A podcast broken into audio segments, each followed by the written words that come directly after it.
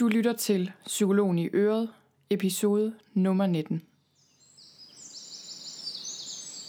Velkommen til Psykologen i Øret. Jeg er psykologen Birgitte Sølstein, og Øret det er dit.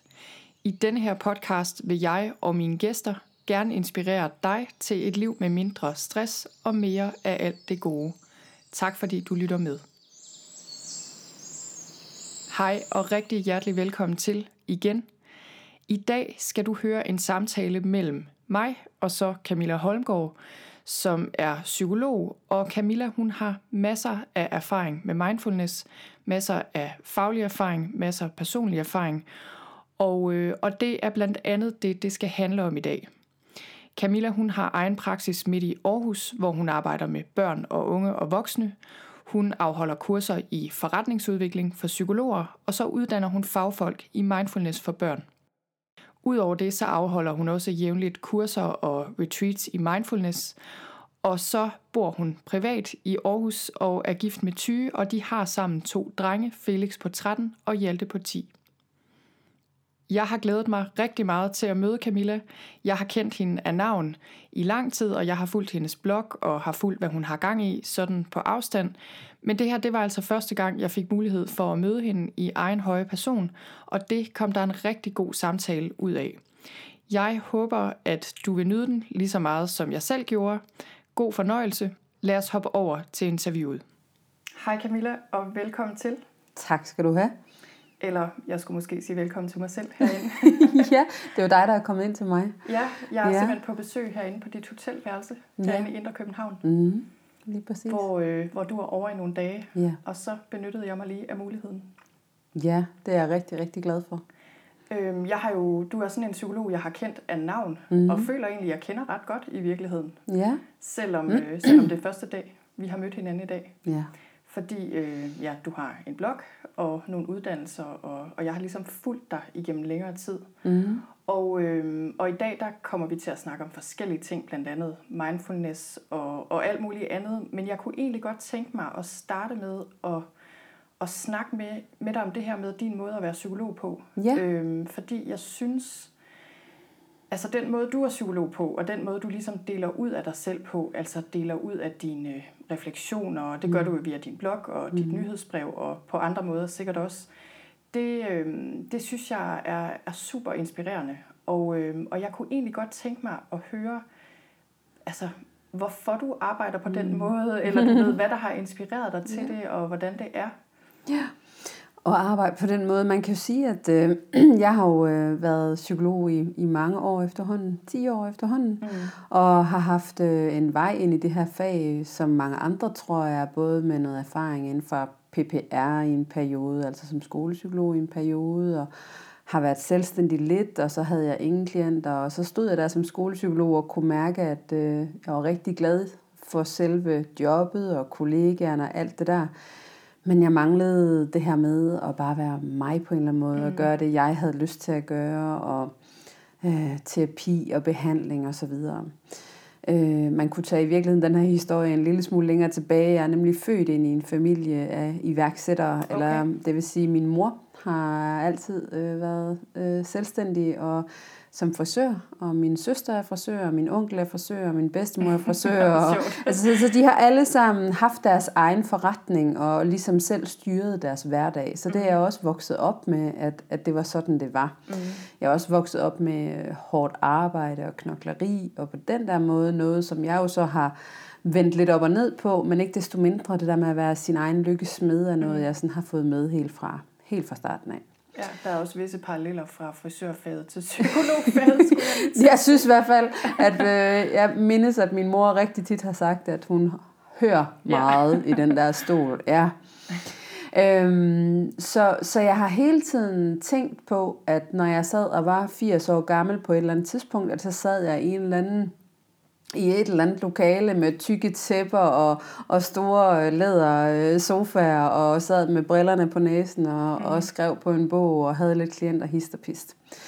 at det skulle komme så tidligt, som det gjorde, det var faktisk ikke, det var, det var slet ikke noget, jeg lige havde, havde planlagt, hvis man kan sige det sådan, og så planlægger man jo i virkeligheden rigtig meget selv, men, men det kom sådan mere af et ønske om noget andet, øh, og jeg kunne simpelthen ikke lige, jeg sad og kiggede, det var i Kolding, jeg arbejdede som skolepsykolog, og jeg boede i Aarhus, og dengang var der ikke noget, der hed hjemmearbejdsplads, det var afsted til Kolding hver dag, mm. så der blev også rigtig langt at køre, og med to små børn på det tidspunkt, og sådan på den måde, så kunne jeg bare mærke et behov for noget andet. Og da jeg så sidder og skal have lavet min første hjemmeside, så kunne jeg bare mærke det der behov for at have en legeplads, hvor at, øh, jeg kunne skrive noget mere frit fra leveren. Må jeg spørge, mm. fordi øh, du har jo været i gang med det her længe, ikke? Mm. Altså, det kan være, det kan være svært for dig ligesom at huske tilbage. Men det her med bare at skrive en blog som psykolog mm. og begynde ligesom at komme ud i verden på den måde og give udtryk, var, faldt det der naturligt, eller var der nogle barrierer, du ligesom skulle over som psykolog, eller ja. som dig selv? Eller? Det er bare et rigtig godt spørgsmål, fordi det er sådan både og. Det faldt mig rigtig, rigtig naturligt. I starten kunne jeg jo godt mærke behovet for at sætte en kilde på, mm, eller ja. det her siger teoretiker et eller andet, du ved. Så den der, altså det kunne jeg virkelig godt mærke, fordi jeg havde sådan en, hvis mine psykologkollegaer læser med her, så skal de i hvert fald ikke kunne klandre mig for yes. noget. De skal i hvert fald ikke kunne, der er ikke nogen pil, der skal falde tilbage på, at jeg ikke har gjort det godt nok. Så, så den var der helt klart i starten. Men det fandt mig samtidig også meget, meget naturligt at, at skrive. Så jeg fandt også et vis, øh, en vis fordybelse og en vis sådan stolthed i, at her var faktisk noget, jeg havde en mening om. Mm. Øhm, barrieren var helt klart, at øh, jeg var bange for, hvad mine psykologkollegaer ja. skulle tænke og mene om det her, der blev lidt banalt, måske omsat. Og er det, det man... bare interessant? Jo, og det er jo det, vi tit det kæmper med, det... ikke også? Helt sikkert. Fordi det at kunne formidle noget på en måde, så andre kan forstå det, er jo faktisk en større kunst, end at læse en teori. Ja. Ikke? Og, øh, og det her med at få det til at blive forståeligt, så fru Jensen eller øh, Sofie, atten år, faktisk forstår, hvad det er, jeg mener. Det har været, det har været øh, vildt fedt at opdage, ja. at det har jeg faktisk en naturlig flair for. Så barrieren har helt klart været, øh, hvem, hvem uh, er der nu en eller anden psykolog, der kan sige et eller andet. Ja. Det, som jeg ret hurtigt har taget en beslutning om, og det kommer vi måske også til at tale lidt om senere i dag, det her med, hvis man vælger at gå den her vej, så skal man virkelig prøve at sige til sig selv, jeg sælger ikke mine ydelser, jeg skriver ikke til mine fagkollegaer. Det ja. gør jeg simpelthen ikke. Der kan sagtens komme en psykolog i min stol, det er slet ikke for det, men otteoghalvfems procent af mine klienter, både på mine uddannelser og kurser og i terapi, er altså folk, der læser alt for damerne, de læser ja. femina, og det, det gør jeg også selv. De, de, de ved ikke nødvendigvis lige, hvad kognitiv terapi betyder. Nej, eller, eller narrativ, et eller andet. Et eller andet. Ja. Ja. Så, så på den måde skal man, man skal ikke være så bange for at kaste sig ud i at bruge nogle helt almindelige ord, mm. for det er faktisk noget af det, folk kan hugge op med. Ja. Ah, nu ved jeg, hvad hun mener. Nå, lavt selvværd, okay. Ja. Det, det kan også være et svært, men hvad betyder det egentlig? Ja. Ikke? Jeg kunne godt tænke mig at hoppe over til det her emne, mindfulness. Mm. Fordi jeg ved, det er noget, du arbejder rigtig meget med, har arbejdet med i årevis, har masser af erfaring i. Og, øh, og det er noget, jeg selv er optaget af. Og det er jo mm. selvfølgelig noget, altså mindfulness fylder rigtig meget i gadebilledet mm. efterhånden. Yeah.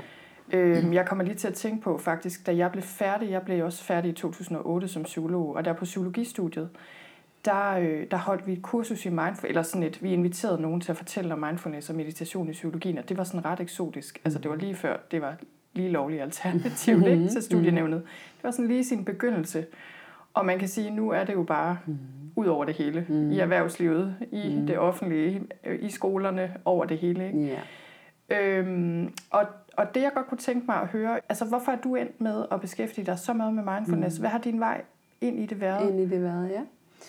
Jamen, øh, den, har, den har været sådan, at, at min første chef i mit første job, altså helt tilbage som selvstændig, helt tilbage fra før P P R, hun spurgte, om jeg kunne tænke mig at komme med en tur til U S A og blive undervist i mindfulness af John Kabat-Zinn derovre. Mm. Og til dem, der ikke ved, hvem han er, kan jeg jo sige, at han er sådan en af forgangsmændene i forhold til at få øh, den her sådan bølge af M B S R til at, at, at løbe afsted. Ikke? Altså M B S R, det står for Mindfulness-Based Stress mm. Reduction. Det er sådan et forskningsprogram i forhold til, hvordan virker mindfulness på stress. Det har så udvidet sig siden til både at handle om kroniske smerter og angst og depression osv., men det har startet med, at det var stress, det handlede om. Ja. Og jeg vidste ikke på daværende tidspunkt, det var så tilbage i to tusind og nu skal jeg simpelthen tænke mig om, du må altså ikke hænge mig helt op på det, to tusind og ti, ja, to tusind og ti, tog vi afsted.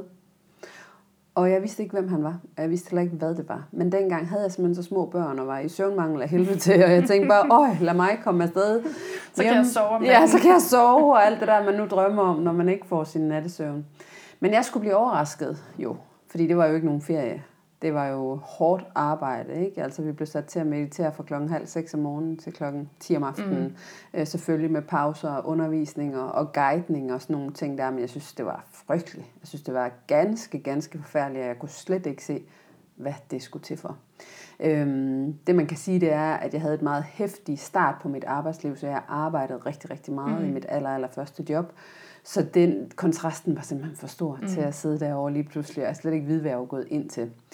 Men, øh, men efterhånden, som dagene gik, så, så besluttede jeg mig sådan for at prøve at virkelig at prøve at give det lidt en chance. Altså prøve lidt at høre på, hvad det var, de egentlig prøvede at lære mig. Øh, prøve at være lidt med i nogle øvelser, uden at sove hele tiden, eller være restløs og gå ud af rummet. Jeg tror, vi var en fire hundrede mennesker samlet fra hele verden, mm. jo, så der var rigtig mange muligheder for at gemme sig, at gå og sove og alt muligt. Og det benyttede jeg mig rigtig meget af de første dage. Men så kunne jeg sådan stille og roligt begynde, når, når jetlaget havde lagt sig, og ligesom sådan acceptere, nu er jeg her, og så videre. Så skete der bare et eller andet, og jeg kan ikke rigtig sige, hvad det er. Det kan godt nogle gange lyde så højt ravne, ja. Når vi siger det, men, men der var bare sådan en eller anden, der var en eller anden tivør, der faldt. Der var et eller andet, der gav mening på et mere sådan spirituelt plan, mm. mere kropsligt plan, mere sådan, ja... Var det, altså var det alt den meditation der, tror du? Ja, men det var det, og så selvfølgelig præsenterede de jo også for en masse forskning, og det fik mm. jo også mig til at kigge på det der og tænke, okay, det var ikke sådan, at jeg var stresset, men jeg kunne også godt se, altså, der skulle nok ikke være tyve af de år, som mm. jeg havde fået de første par år i arbejdslivet. Så jeg begyndte faktisk at, at glæde mig til at skulle over og blive undervist, når vi skulle det. Det var syv fulde dage dengang.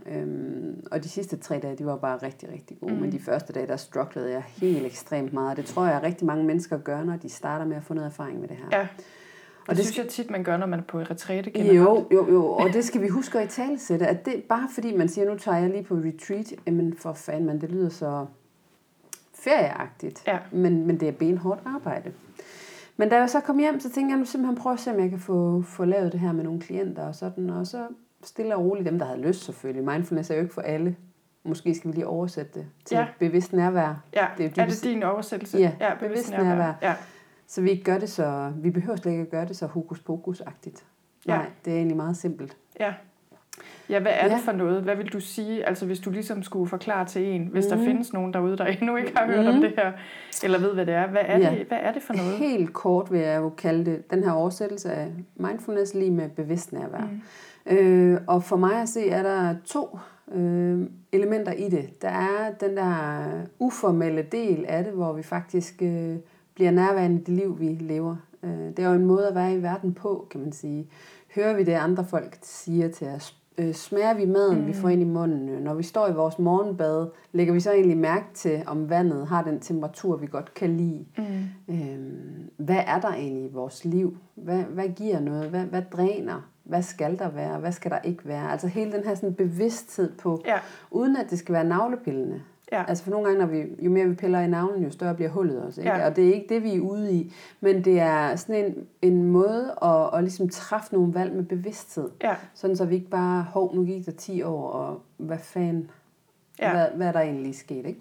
Altså for mig er det også tit noget med, øh, jeg tænker det tit i forhold til tankerne. Ja. Altså i det omfang, tankerne fylder enormt meget, og mm. vi bor på øverste etage. Mm, I det mm. omfang er der sjældent særlig meget bevidst nærvær. Mm. Men, men, men når vi ligesom formår at komme ned i kroppen og ud i sanserne, mm. og faktisk være der, hvor vi er, altså mm. ligesom vi er her nu, vi sidder over for hinanden, mm. og bare se hinanden, mm. og bare mærke solskinnet. Mm. Øh, altså det der med virkelig at komme til stede, der hvor man er, i stedet for at tænke på ja. livet. I stedet eller for at tænke på det, eller... det, vi skal i weekenden, eller den madpakke, der ikke blev godt nok i morges, eller ej, jeg burde også have gjort det anderledes. Altså, det er noget med på en eller anden måde at komme ind i det her nærvær med os selv og vores krop, og den længste rejse er jo rigtig tit fra hjernen til ja. kroppen, ikke? Og det skal vi sådan øh, give os selv nogle gange lidt plads til.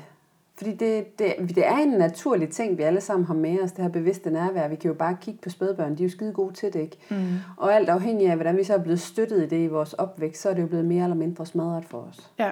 Og sådan er det for alle mennesker. Så det er også noget med på en eller anden måde, at vi skal ind og opdage nogle nye ting. Øh, både om os selv og vores tanker, vores relationer, vores måde at være i verden på. Og det er ikke nødvendigvis den fede rejse. Nej. Nej.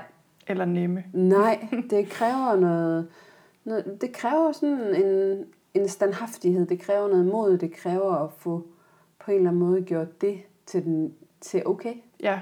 Øhm. Også som sådan en, øh, jeg oplever det lidt sådan i mit eget liv i hvert fald. Der har været sådan forskellige faser, men det skal helst være min standardindstilling. Mm-hmm. Altså, det skal helst være der, hvor jeg kommer tilbage til i hvert fald, og har med mig i min hverdag. Ikke at jeg ikke ryger ud af alle mulige Nej. tangenter, det gør vi jo alle sammen ja. hver dag hele tiden. Men jeg skal have det mm. som noget, jeg kan vende tilbage til. Og det er det, der også lige er, som, som rigtig tit bliver misforstået i min optik, det er, at, at der er nogen, der tror, at mindfulness, så skal vi ingen tanker have, så skal vi være sådan nogle blanke tavler, som bare, og det kommer jo aldrig til at ske. For vi har jo tanker konstant om fortid og fremtid, ikke? Mm. Det er jo der, vi lever vores liv mest, eller vores tid mest, det er jo i vores fortiden eller fremtiden. Og det er slet ikke det, mindfulness er ude på at lære os. Det er faktisk at forholde os til de tanker, der er. Få en relation til de tanker, der er. For først der kan vi tage en beslutning. Skal det egentlig fylde? Skal det lægges et sted? Skal det, hvad skal det? Men hvis vi ikke får den her relation, så er det, det bare kan suse afsted øh, dag ud af dagen og år ud og år ind. Og, ja. og så er det, man kan få den her fornemmelse af overhovedet ikke at være i sit eget ja. liv.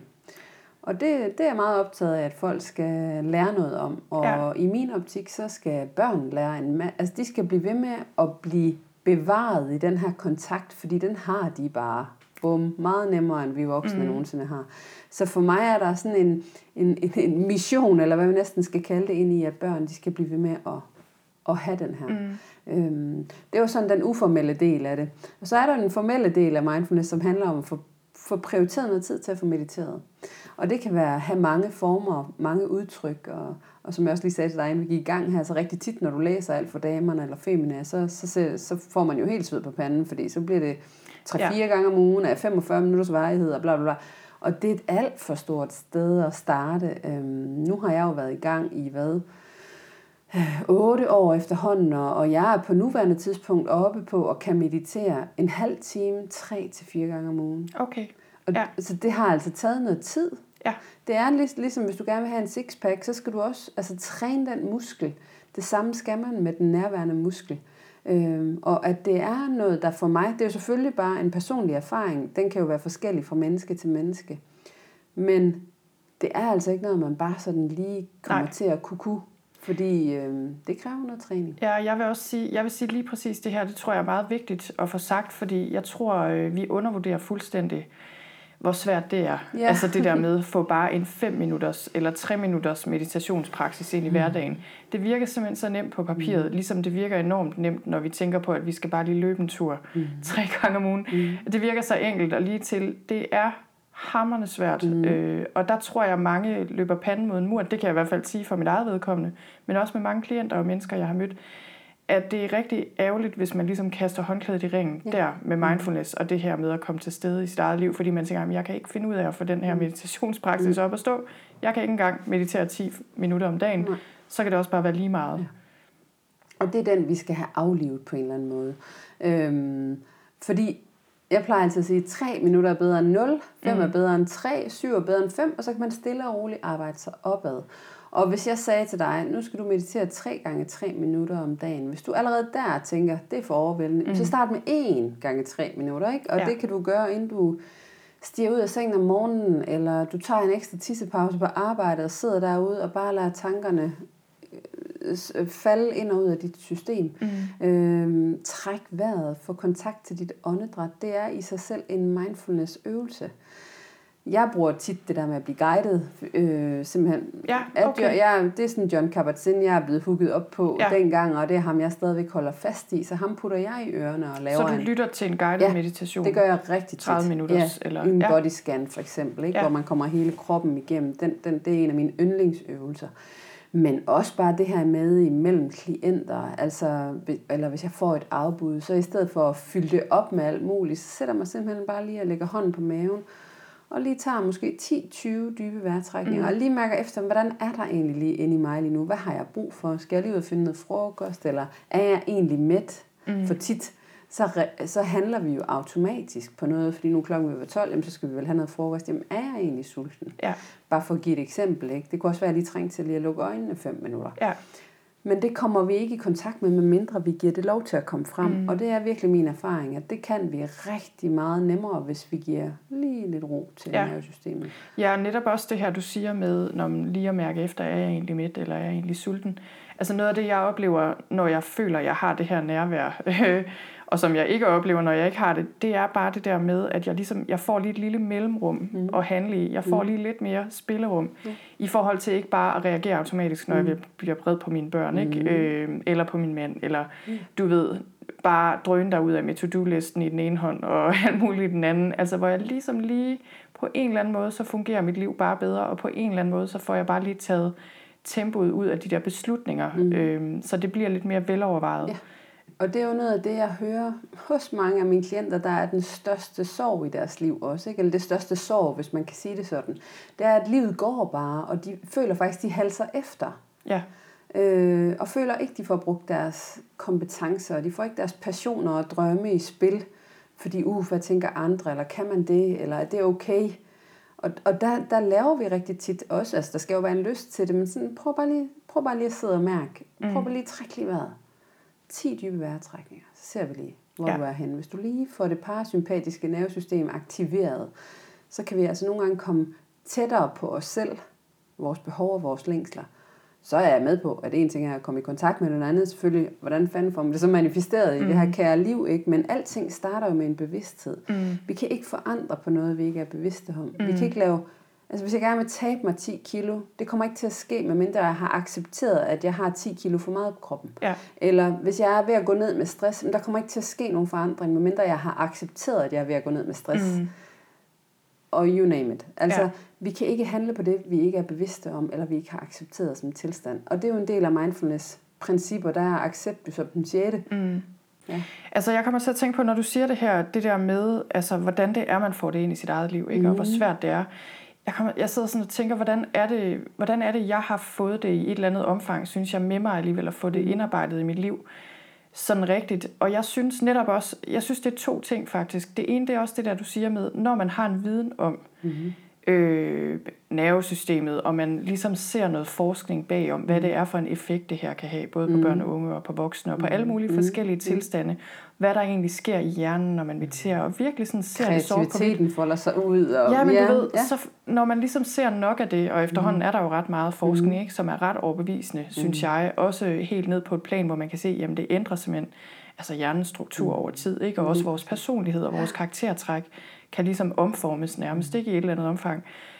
Det synes jeg, det er det, det er det ene, der det hjælper mig faktisk, ligesom at holde mig opdateret, mm. og sådan holde mig ajour og minde mig selv om, okay, der er altså bare noget i det her. Mm, mm. Øhm, men så synes jeg faktisk også noget andet. Jeg tror, der, hvor sådan, der kom måske lidt et vendepunkt for mig med meditation og alt det her, det var øh, min tilgang til det, og også min måde at sådan behandle mig selv på, på mm. en eller anden måde i det. Fordi jeg tror egentlig, dybest set i mange år, altså jeg kunne læse bøger om mindfulness og vide alt muligt mm. om mindfulness, og jeg har også en instruktøruddannelse mm. i mindfulness. Men det var ligesom om, at det der med at få det ind i min hverdag, mm. det, det behandlede jeg lidt som endnu en ting på to-do-listen. Mm. Og du ved, jeg, jeg, jeg gik sådan lidt til mig selv på samme måde, som jeg måske gør med mange ting. Ikke var sådan lidt hård ved mig mm. selv og sådan. Yeah. Og det var ligesom om, da jeg fandt ud af, okay, hvad er det egentlig det her, det handler om? Det er jo altså den her venlighed og kærlige mm. omsorg for mig selv. Så er det sådan set ligegyldigt, om jeg mediterer eller drikker en kop te eller hvad jeg gør. Øh, og jeg, jeg har faktisk også brugt en del øh, loving kindness, mm. og det var også sådan lidt en vej ind i det for mig, fordi det gik op for mig, okay, hvad er det lige, jeg yeah. har gang i med det her? Mm. Så det tror jeg også bare nogle gange, jeg ved ikke om det er din erfaring, at selve den der tilgang, man har til det på en eller anden måde, mm. den skal man lige tjekke ud. Ja, præcis, og det er jo lidt det, du siger der, det der med, altså et af principperne er jo også at være ikke dømmende over for sig mm. selv, ikke? At være lidt mere venlig, og ja. drage noget mere omsorg, og At, at vi er jo fandme vores... Ej, undskyld, det er bandet. Du, man må sorry. gerne bande på min, bande på min podcast. Vi er, vi er jo i, vores egen værste fjender, ikke? Og vi, vi, vi sådan skælder os selv ud, hader jo fra nogle gange, hvor man tænker, vil vi snakke sådan til vores egne unger, mm. som vi nogle gange snakker til os selv? Nej, det tror jeg nok ikke, vi ville. Eller ja. det ville måske en gang imellem, men ikke det, der er det primære, vel? Og det her med at komme ind og lære noget om, at ikke at dømme os selv, heller ikke når vi laver lort i lavkagen, ja, eller når vi kommer vores og råber vores børn, eller vi bliver uvenner med vores svigerforældre, eller vi kommer til at sige noget, vi ikke mener, eller vi kommer til at være for fulde en aften, mm. og kommer til at sige noget, vi bagefter fortryder af helvede til. Altså det, det har vi jo alle sammen været mm. i de situationer, hvor det har spillet ind.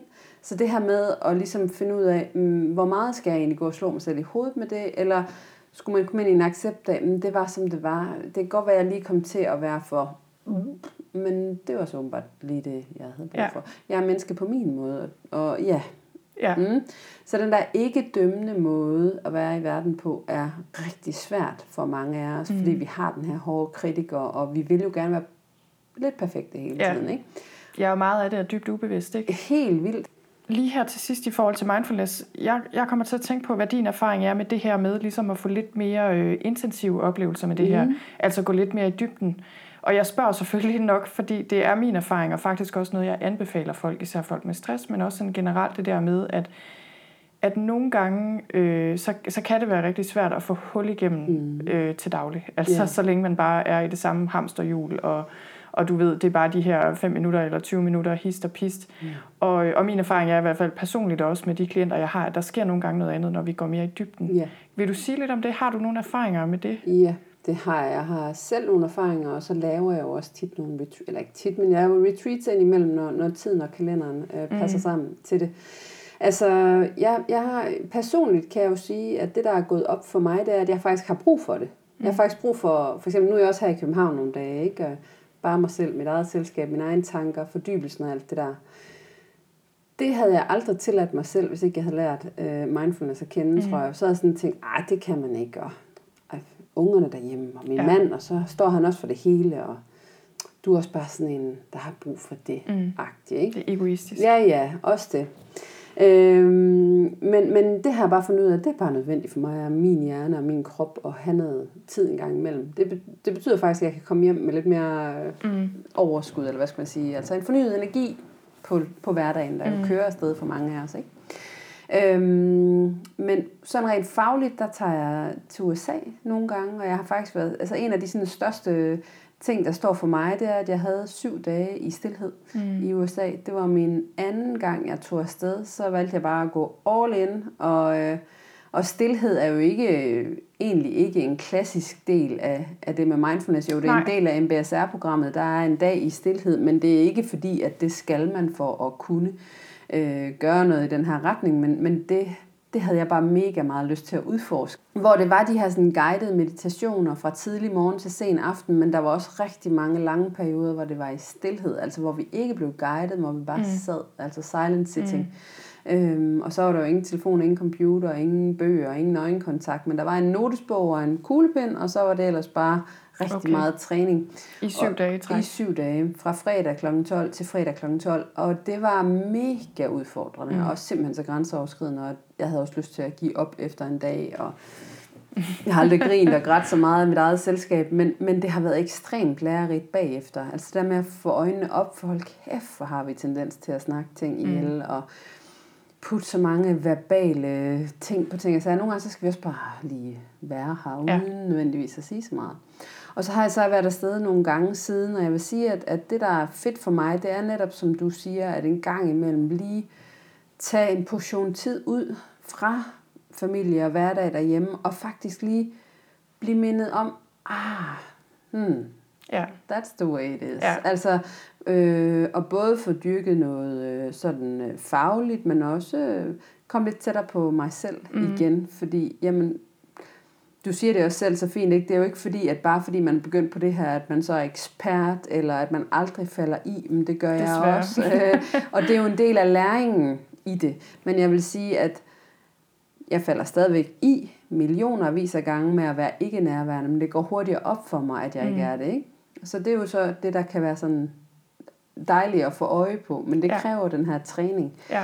Så jeg vil sige, sådan den der stilhedsretreat, jeg vil på, har klart, øh, den står for, for mig som noget helt særligt.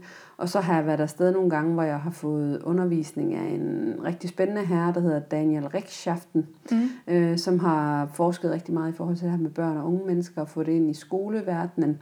Det har været ekstremt spændende. Jeg har faktisk lige booket det næste her til sommer. Jeg tager afsted den nittende juli og lærer af ham igen, fordi jeg synes simpelthen, det var så mm. mega givende på mange måder.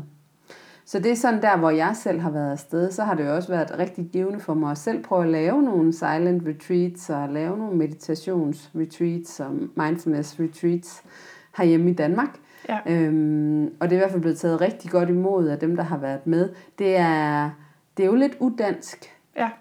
Ikke? Og, og, og det tror jeg kommer til at tage nogle år for, at det bare sådan er noget, man gør. Mm. Ligesom man tager til... Øh, guldbryllup i familien, mm. så tager man på et weekend retreat. Ja. Altså det er stadigvæk noget, der er lidt udansk. Ja, man kan sige, jeg synes i hvert fald, altså også personligt nogle gange, det kan være svært sådan at afsætte tid til det, men det er ligesom om, vi har nemmere ved at afsætte tid til ting, hvor vi er produktive, ikke? Jo. Altså hvor vi løber en maraton, eller hvor ja. vi bygger huset om, mm. eller vi gør et eller andet, hvor man kan sige, det er jo lidt det samme, vi gør, fordi vi træner sindet, mm. øhm, for at få noget mere ro, men, øh, men, det, men det kan være svært, og, jeg, og, og også udfordrende, altså vi giver dig fuldstændig ret, mine retreat-oplevelser har også været noget med, at altså, man føler, man er ved at blive vanvittig de mm. første par dage, mm. og så sker der bare noget andet. Yeah. Øh, og jeg vil også sige, det er jo ikke fordi, man behøver at tage på retreat i U S A, eller nogen som helst mm. andre steder, sådan noget som at tage i sommerhus ved Vesterhavet, mm. er også noget, jeg bruger, øh, at opholde mig i naturen. Yeah. Og jeg synes, noget af det, jeg anbefaler folk, mine klienter og mine deltagere, det er faktisk det der med at bruge naturen og ligesom afsætte en halv dag for eksempel, ja. og holde sig selv fast på, nu er jeg udenfor, uden mobil, uden mm. alt muligt, måske også uden andre, øh, ja. og, og ligesom bare være der, fordi det er den der sådan fordybelse, mm. øh, og ligesom lige komme ned og ud af alle ja. de der tanker, eller i hvert fald bare kunne se dem for hvad de er, så det, altså det er nemmere at komme tilbage til, så når, når man først lige har fået smag for det der. Ja. Og min oplevelse er altså, at der går mange mennesker rundt, hvor det er måske årvis, mm. eller altså jeg skulle lige til at sige flere årtier siden, ja. man virkelig bare har været der sådan i sanserne, mm. i kroppen, mm. lyttet til vandet, hvad ved jeg, set mm. børnene, duftet til et eller andet, altså hvor det bare bliver sådan fuldstændig, hvor man bare mm. er der. Øhm, og jeg synes, altså måske også ligesom de oplevelser, du har haft, der skal måske ikke så mange af den slags oplevelser til i virkeligheden, mm. før, man, øh, før det er noget, der virkelig brænder sig fast. Mm-hmm. Nej, lige præcis. Og den her sådan, det er så der, hvor vi tager sådan rigtig, altså hvor vi tager en halv dag ud, eller nogle flere dage streg ud. Øh, men der, det kan også opstå i den hverdag, der kører derhjemme. Mange af dine lytter har måske altså både børn og, og, og et arbejde og sådan ting, der mm. kører. Og det man vil opdage, det er jo, at jo mere man begynder at træne den her ting, så den der hverdag, der kører, den bliver mindre besværlig. Ja. Øh, og det synes jeg bare, det er noget, som alle, alle skulle unde sig selv, mm. at den blev. Fordi det ville på den måde jo sprede sig som ringe i vandet. Ja, ja, og, øh, ja, og jeg kommer lige til at tænke på, der er sådan en britisk psykolog, der hedder Robert Holden, og han sagde, jeg var på et kursus her i efteråret, og der sagde han det der med, if something's missing in, in your life, it's probably you. Yeah. og du yeah. ved, nogle gange kan man tænke, jamen det er fint nok, du siger det, men altså yeah. jeg har det og det og det, det er et problem. Yeah. Ikke? Yeah. Yeah. Men det er bare, altså når det kommer til stykket, ikke, så er det bare tit det, der er problemet, at yeah. vi, vi ikke rigtig er der, øh, og vi har gang i alt muligt andet yeah. end bare at ligesom være med det, der er. Mm-hmm. Og det er jo også noget, der giver stor sorg hos mennesker, har jeg i hvert fald erfaring med, både fra klinikken, men også på nogle af de kurser, jeg selv har været på, det er, at når så livet går, og, og, og årene går, mm. og, og lige pludselig flytter børnene måske hjemmefra, ja, eller parforholdet er gået i stykker. Parforholdet går i stykker, man skal pensioneres, man skal, altså der er jo nogle af de her mile, milepæle og store livskriser på en måde, ikke? Så er det jo noget, at den sorg, mange kæmper med, det er jo, at de ikke har været til stede. Mm. At de faktisk ikke har været i kontakt med, var det der vigtigt for mig, eller skulle mm. vi egentlig have handlet på en anden måde, eller nu sejler det hele, men jeg har faktisk ikke formået, og jeg bare løbet stærkere og stærkere og ja. stærkere, ikke? Og så tjene flere og flere penge, hvor man nogle gange siger, jamen er det egentlig det, ja. der er brug for, eller, eller hvor er vi henne på den ja. her, ikke? Men, men det er jo klart, at, at der vil man få en fornemmelse af, at livet passerer lidt sådan revy på en måde, hvor at, at du nok ikke har været til stede, siden at, at du sidder med en sorg i dag. Mm. Vel? Hvorimod rigtig mange drømmer jo om det her med bevidste valg, og, og ture stå ved sig selv, og mærke efter, hvad der er rigtigt. Og nogle gange kan det også blive for individu- altså individuelt, sådan på den måde. Nogle gange synes jeg det der med at, som jeg også sagde før, nogle gange bliver hullet i navnet lidt større. Mm. Altså at mig, mig, mig, det er i virkeligheden ikke det, det, det handler om. Men når du er mere til stede, så smitter det altså af. Ja. Både dine relationer, men også på det omkringliggende samfund. Og vi kommer til at opleve og hjælpe hinanden noget mere, og have lyst til at gå over til at drikke en kop kaffe, bare fordi, altså forstår du, hvad jeg mener? Ja. Altså, ja. Det har sådan en, en, en afdryppende effekt ja. på mange ting, når vi er mere i tråd med, hvem vi er. Ja, lige præcis. Og apropos det her med bevidste valg, altså det får jeg lyst til at spørge dig lidt om, fordi nu, jeg følger jo med mm. på dit blog og i dit nyhedsbrev, som jeg virkelig vil anbefale folk at skrive sig op på. Det kan man sikkert gøre inde på din hjemmeside, yeah. som jeg linker til øh, i noterne til den her episode, som, øh, som ligger på sølstein punktum d k skråstreg mindfulness. Men, øh, men det her med bevidste valg, jeg kommer til at tænke på noget af det, jeg har lagt mærke til nu her, hvor jeg har fulgt dig her de senere måneder eller mm. halve år, at det virker som om, at I også har foretaget nogle ret bevidste valg, eller hvad skal man sige, lidt andre valg øh, som familie. Yeah. Og det kunne jeg egentlig godt tænke mig at høre om, fordi jeg tror, der er rigtig mange af os, og dem, der sidder derude, der... Øh, der overvejer det, ikke? Mm. Altså, hvad er det for nogle sådan lidt større valg her mm. i livet, vi kan foretage os? Hvad, altså, du ved, hvad er det for nogle, hvad skal vi prioritere? Skal vi prioritere det store hus, eller rejsen, eller hvad skal vi gøre? Yeah. Skal jeg arbejde meget eller lidt, og så videre. Og, og det er også noget, vi selv sidder i som mm. familie. Jeg synes, vi har over årene sådan, altså, foretaget nogle valg, som, som jeg kan se, har været rigtig gode, og vi har sådan, du ved, prøvet at pejle efter vores værdier, og, men det er sådan en proces, der bliver mm. ved, ikke? Og lige nu er vi igen, du ved, et sted sådan, okay, er det nu, vi skal gøre et eller andet mm. helt crazy? Mm. Altså, fordi det er også det der, man lever kun én gang, ikke? Mm. Yeah. Så, så vil du sige lidt mm. om det? Hvad har I gjort som familie for at få noget mere nærvær ind, eller for at sikre jer, at I ikke ender som mm. femogtres-årige og sidder og begræder, at det hele bare kørt på automatpilot? Yeah. Ja, og, og der er simpelthen så mange veje sådan lige at gå i det, men jeg får i hvert fald lige lyst til at nævne øh, lidt forskellige ting, fordi at, at øh, jeg har for eksempel altid elsket at rejse og se verden og sådan noget. Det gjorde jeg også før, at jeg stiftede familie, og på den måde jeg har boet i Panama i Mellemamerika, mm. og har altid nyt at komme ud og se verden, og, og hver gang jeg havde tjent nogle penge, så tænkte jeg altid, hvor kan jeg rejse hen for dem? Altså for mig var det ikke sådan, spar op. Nej, vi skal ud og se noget af den her kære verden, vi er blevet sat i på en måde. Ikke? Så det har altid været en drøm for mig, at, at få børnene og min mand med ud og se noget af verden. Det har sådan altid ligget som sådan virkelig, ej, det ville jeg bare gerne, når vi engang kunne have råd til det og tid til det her. Altså når sol og måne stod lige ja. i et eller andet system, og i mange, mange år, så var det slet ikke lige der vi var, både på grund af økonomi og børnenes alder og alle mulige mm. andre ting og sager.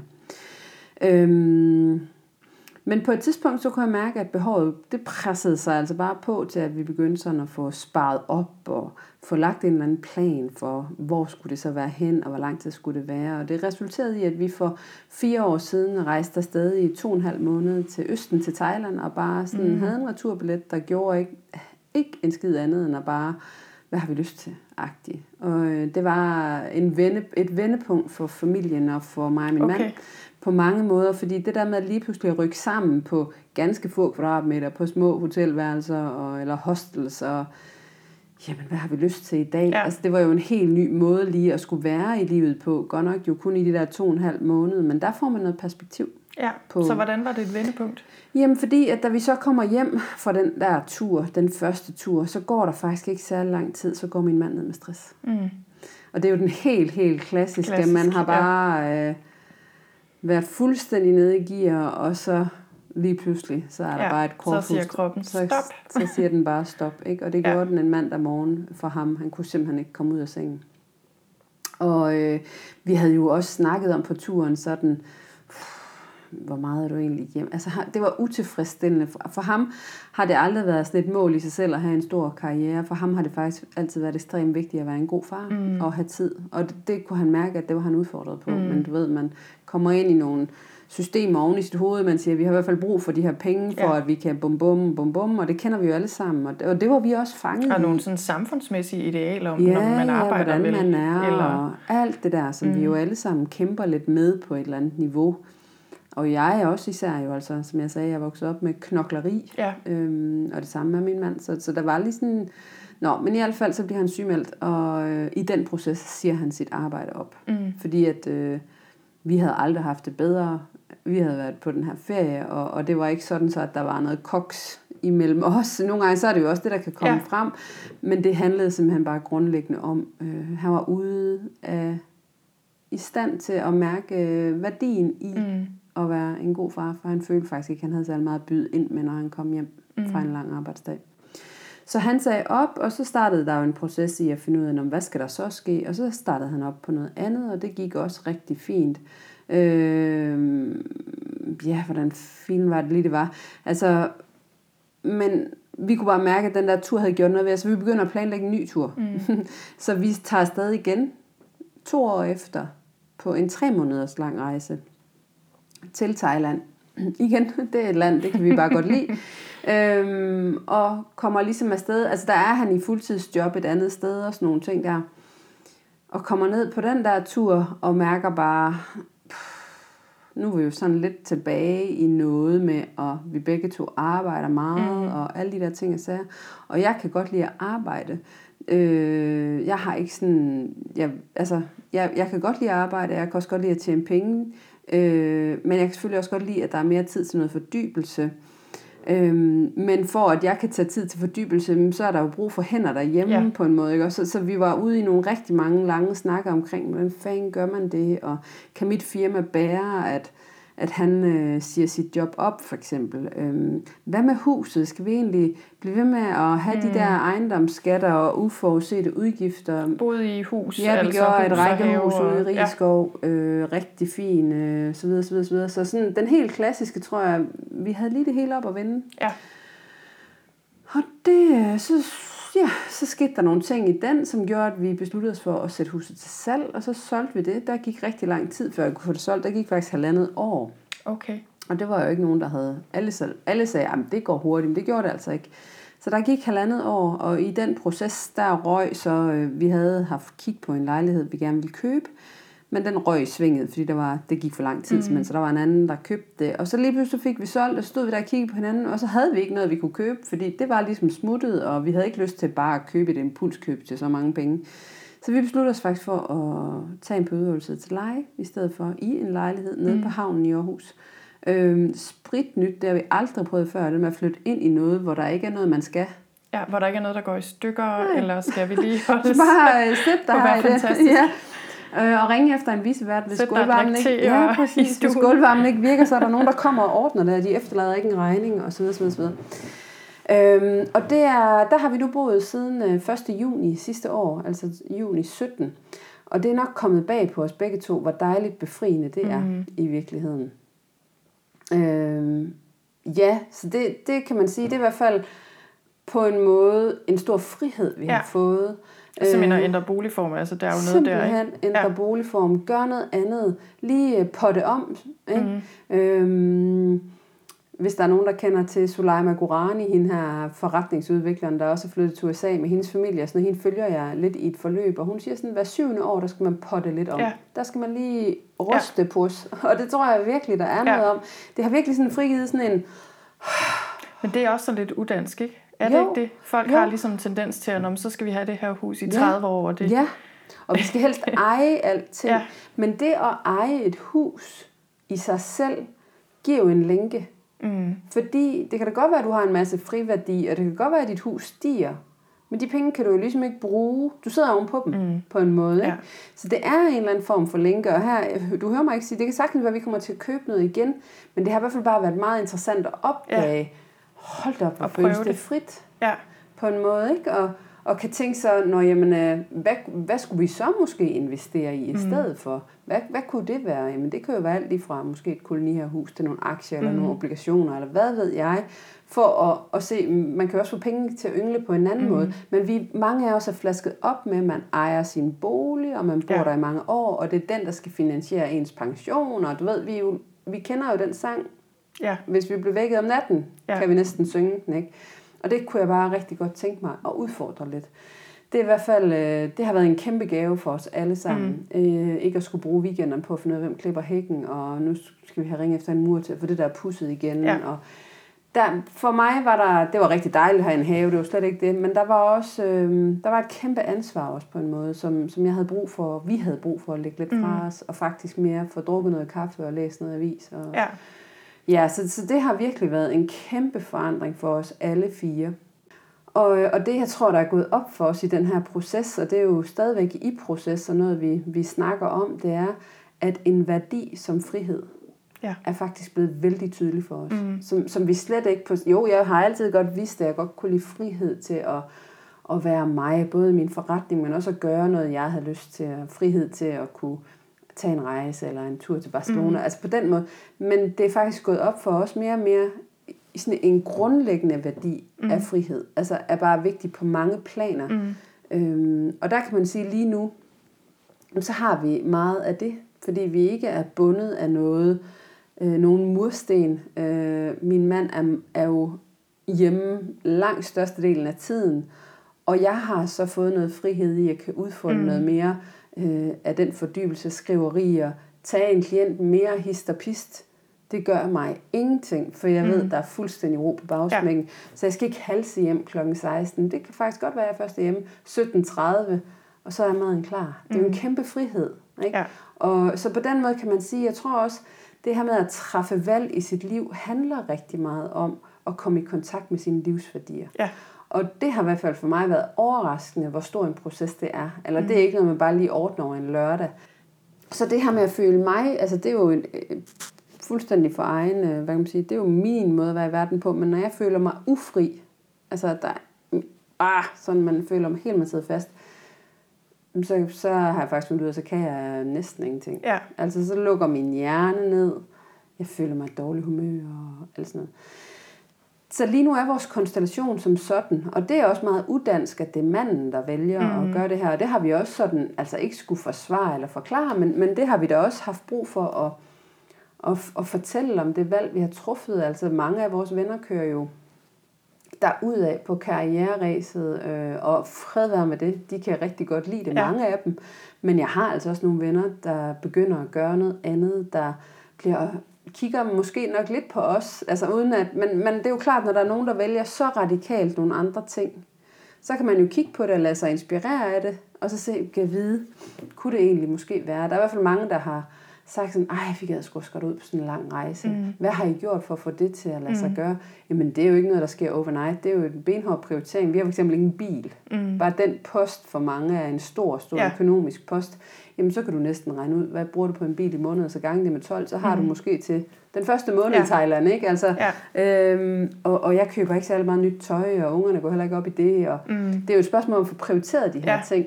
Ja, det er måske der, hvor mange af os strander, ikke? Fordi jo. Jeg kan mærke, jeg sådan i mit eget liv, jeg har det sådan, jeg vil egentlig gerne have det hele. Yeah. Jeg vil gerne både have friheden og tiden, og jeg vil også gerne have det store hus og haven, yeah. og jeg vil også gerne have karrieren, og jeg vil også gerne være yeah. selvstændig. Og, og du ved, gerne jeg, have plus på kontoen. Jeg, og altså, gerne jeg vil ligesom, det er ligesom det, jeg gør. Jeg yeah. vil bare gerne have det hele, og yes. det kan bare ikke lade sig gøre. Nej, altså det er i hvert fald, øh, men så i stedet for at se på... Øh, Jeg, altså jeg prøver sådan at vente rundt. Mine beslutninger, bringer de mig sådan lidt tættere på det, jeg gerne vil, eller længere væk fra. Ja. Og, og så kan det godt være, at den der kjole til to tusind kroner, den ser bare mega, mega nice ud, ikke? Men det bringer mig faktisk længere væk fra at kunne komme på sommerferie, mm. hvis det var det. Og så er det jo et, igen et nærværende ja. Valg. Jamen, skal jeg så det eller ej? Ja. Øhm, og der er det klart, at vi igennem de sidste fire år i vores familie, og især igennem nogle lange snakke med min mand også, og nogle lange gåture, og sådan, haft brug for virkelig at tage det her op til revision. Mm. Fordi det var sådan en fornemmelse af, øhm, altså, nu skal vi have konfirmation om halvanden uge, ikke? Om fire år, så bliver han atten, vores ældste. Altså, hvis det ikke er nu, vi gerne ja. Vil, hvornår fanden skulle det så være? Ja. Så, så, så det, vi sådan har sagt, er, at vi laver lige sådan en status, når der er gået det første år her med, at han er hjemmegående. Altså, passer det os stadigvæk? Har mm-hmm. vi egentlig råd til det? Fordi det er jo rigtig tit sådan, det er også der mange strander, om vi har brug for de der, nu siger jeg bare et rundt tal, tyve til tredive tusind eller mm. noget fra den ene løncheck af. Men faktisk er det gået op for os, hvor mange penge vi sparer ved, at han er hjemme. Fordi han får handlet, han får bagt noget brød, han ja. Får, har meldt sig ud af fagforeninger, A-kasser, alle de der ting. Mm. Og man kan bare sådan begynde at... Ja. Okay, altså... Ja. Så, så der er... Det er ikke kun... at altså jeg tror, man kan ikke sætte pris på, hvor meget betydning det har, at han er hjemme. Altså jeg kan ikke... Jeg kan ikke sætte, det koster fem hundrede nioghalvfems kroner i timen. Eller det er de han, tyve tusind om ja, måneden. Nej, her. Det kan jeg simpelthen ikke, fordi værdien af, at han er hjemme, er langt højere ja. End det. Ja. Og jeg tør næsten, jeg kan næsten hundrede procent sige, jeg ved, altså nu er livet gået sådan her, jeg kan jo ikke vide, hvordan, hvis nu ikke. Men jeg tror ikke, at hvis jeg ikke har været afsted på det her, for de her mange år siden, første gang i U S A, og lært om mindfulness, så er jeg helt sikker på, at jeg stadigvæk arbejdede, måske i P P R, eller i et eller andet mm. andet fuldtidsjob, og at min mand, han var kommet til os, altså fuldt skrald derudad, og vi, vi havde ikke været på, på de her rejser. Sådan. Altså, det er ja. Meget interessant nogle gange at stille sig selv et spørgsmål, men jeg er helt sikker på, at det har haft så stor en effekt. Ja. Ja. på en måde. Og det kan være, at det er et meget godt sted sådan at runde mm, det hele af. Jeg kan snakke af. om det her i hundrede øh, ja, år. Ja. Og jeg er sikker på, at vi skal snakke sammen igen. Men øh, ja, så jeg tænker, at det, det kunne måske handle om lidt det der med vigtigheden af pauser og gøre mm. noget andet og mm. sætte sig selv både altså, som, som enkelt person, men også som familie en gang imellem, ligesom lige lave en lille parentes øh, og få kigget på, hvad der egentlig foregår, så tingene ikke bare får lov til at, at køre derudad. Og så lige en sidste ting, og så ikke lade sig definere for evigt altid af de mm. valg, man træffer. At man må faktisk godt lige træffe et valg nu, der hedder, vi sætter lige to gange fuldtidsjobs på pause, men vi gør lige noget andet, men vi har også friheden til at sætte det i gang igen, hvis ja. det er det. At nogle gange, så, og vi har også friheden til at købe en bolig igen, hvis ja. det er det. Flytte i rækkehus igen. Men lige pludselig, det der med at give sig selv lov til at prøve nogle forskellige ting her i livet, for også at finde ud af, hvad passer egentlig mm. til mig. For ellers er det, at vi bare kan løbe videre og halse efter et mm. eller andet ideal, som vi egentlig ikke helt ved, om stemmer overens med, hvem vi er. Ja. Så det vil jeg bare lige sige her til sidst, at, at man må godt prøve, og så må man gerne bestemme sig om, mm. det er og man okay. må også tage fejl. Man må også gerne tage fejl, man må gerne jogge i spinaten, og alle de andre ting, jeg siger, det er virkelig kun ind på læringskontoren. Tusind tak skal du have, Camilla. Selv tak. Det var rigtig hyggeligt at snakke med dig. Det var det i hvert fald. Og det var alt for i dag. Jeg håber, du lærte noget om mindfulness og blev inspireret i det hele taget.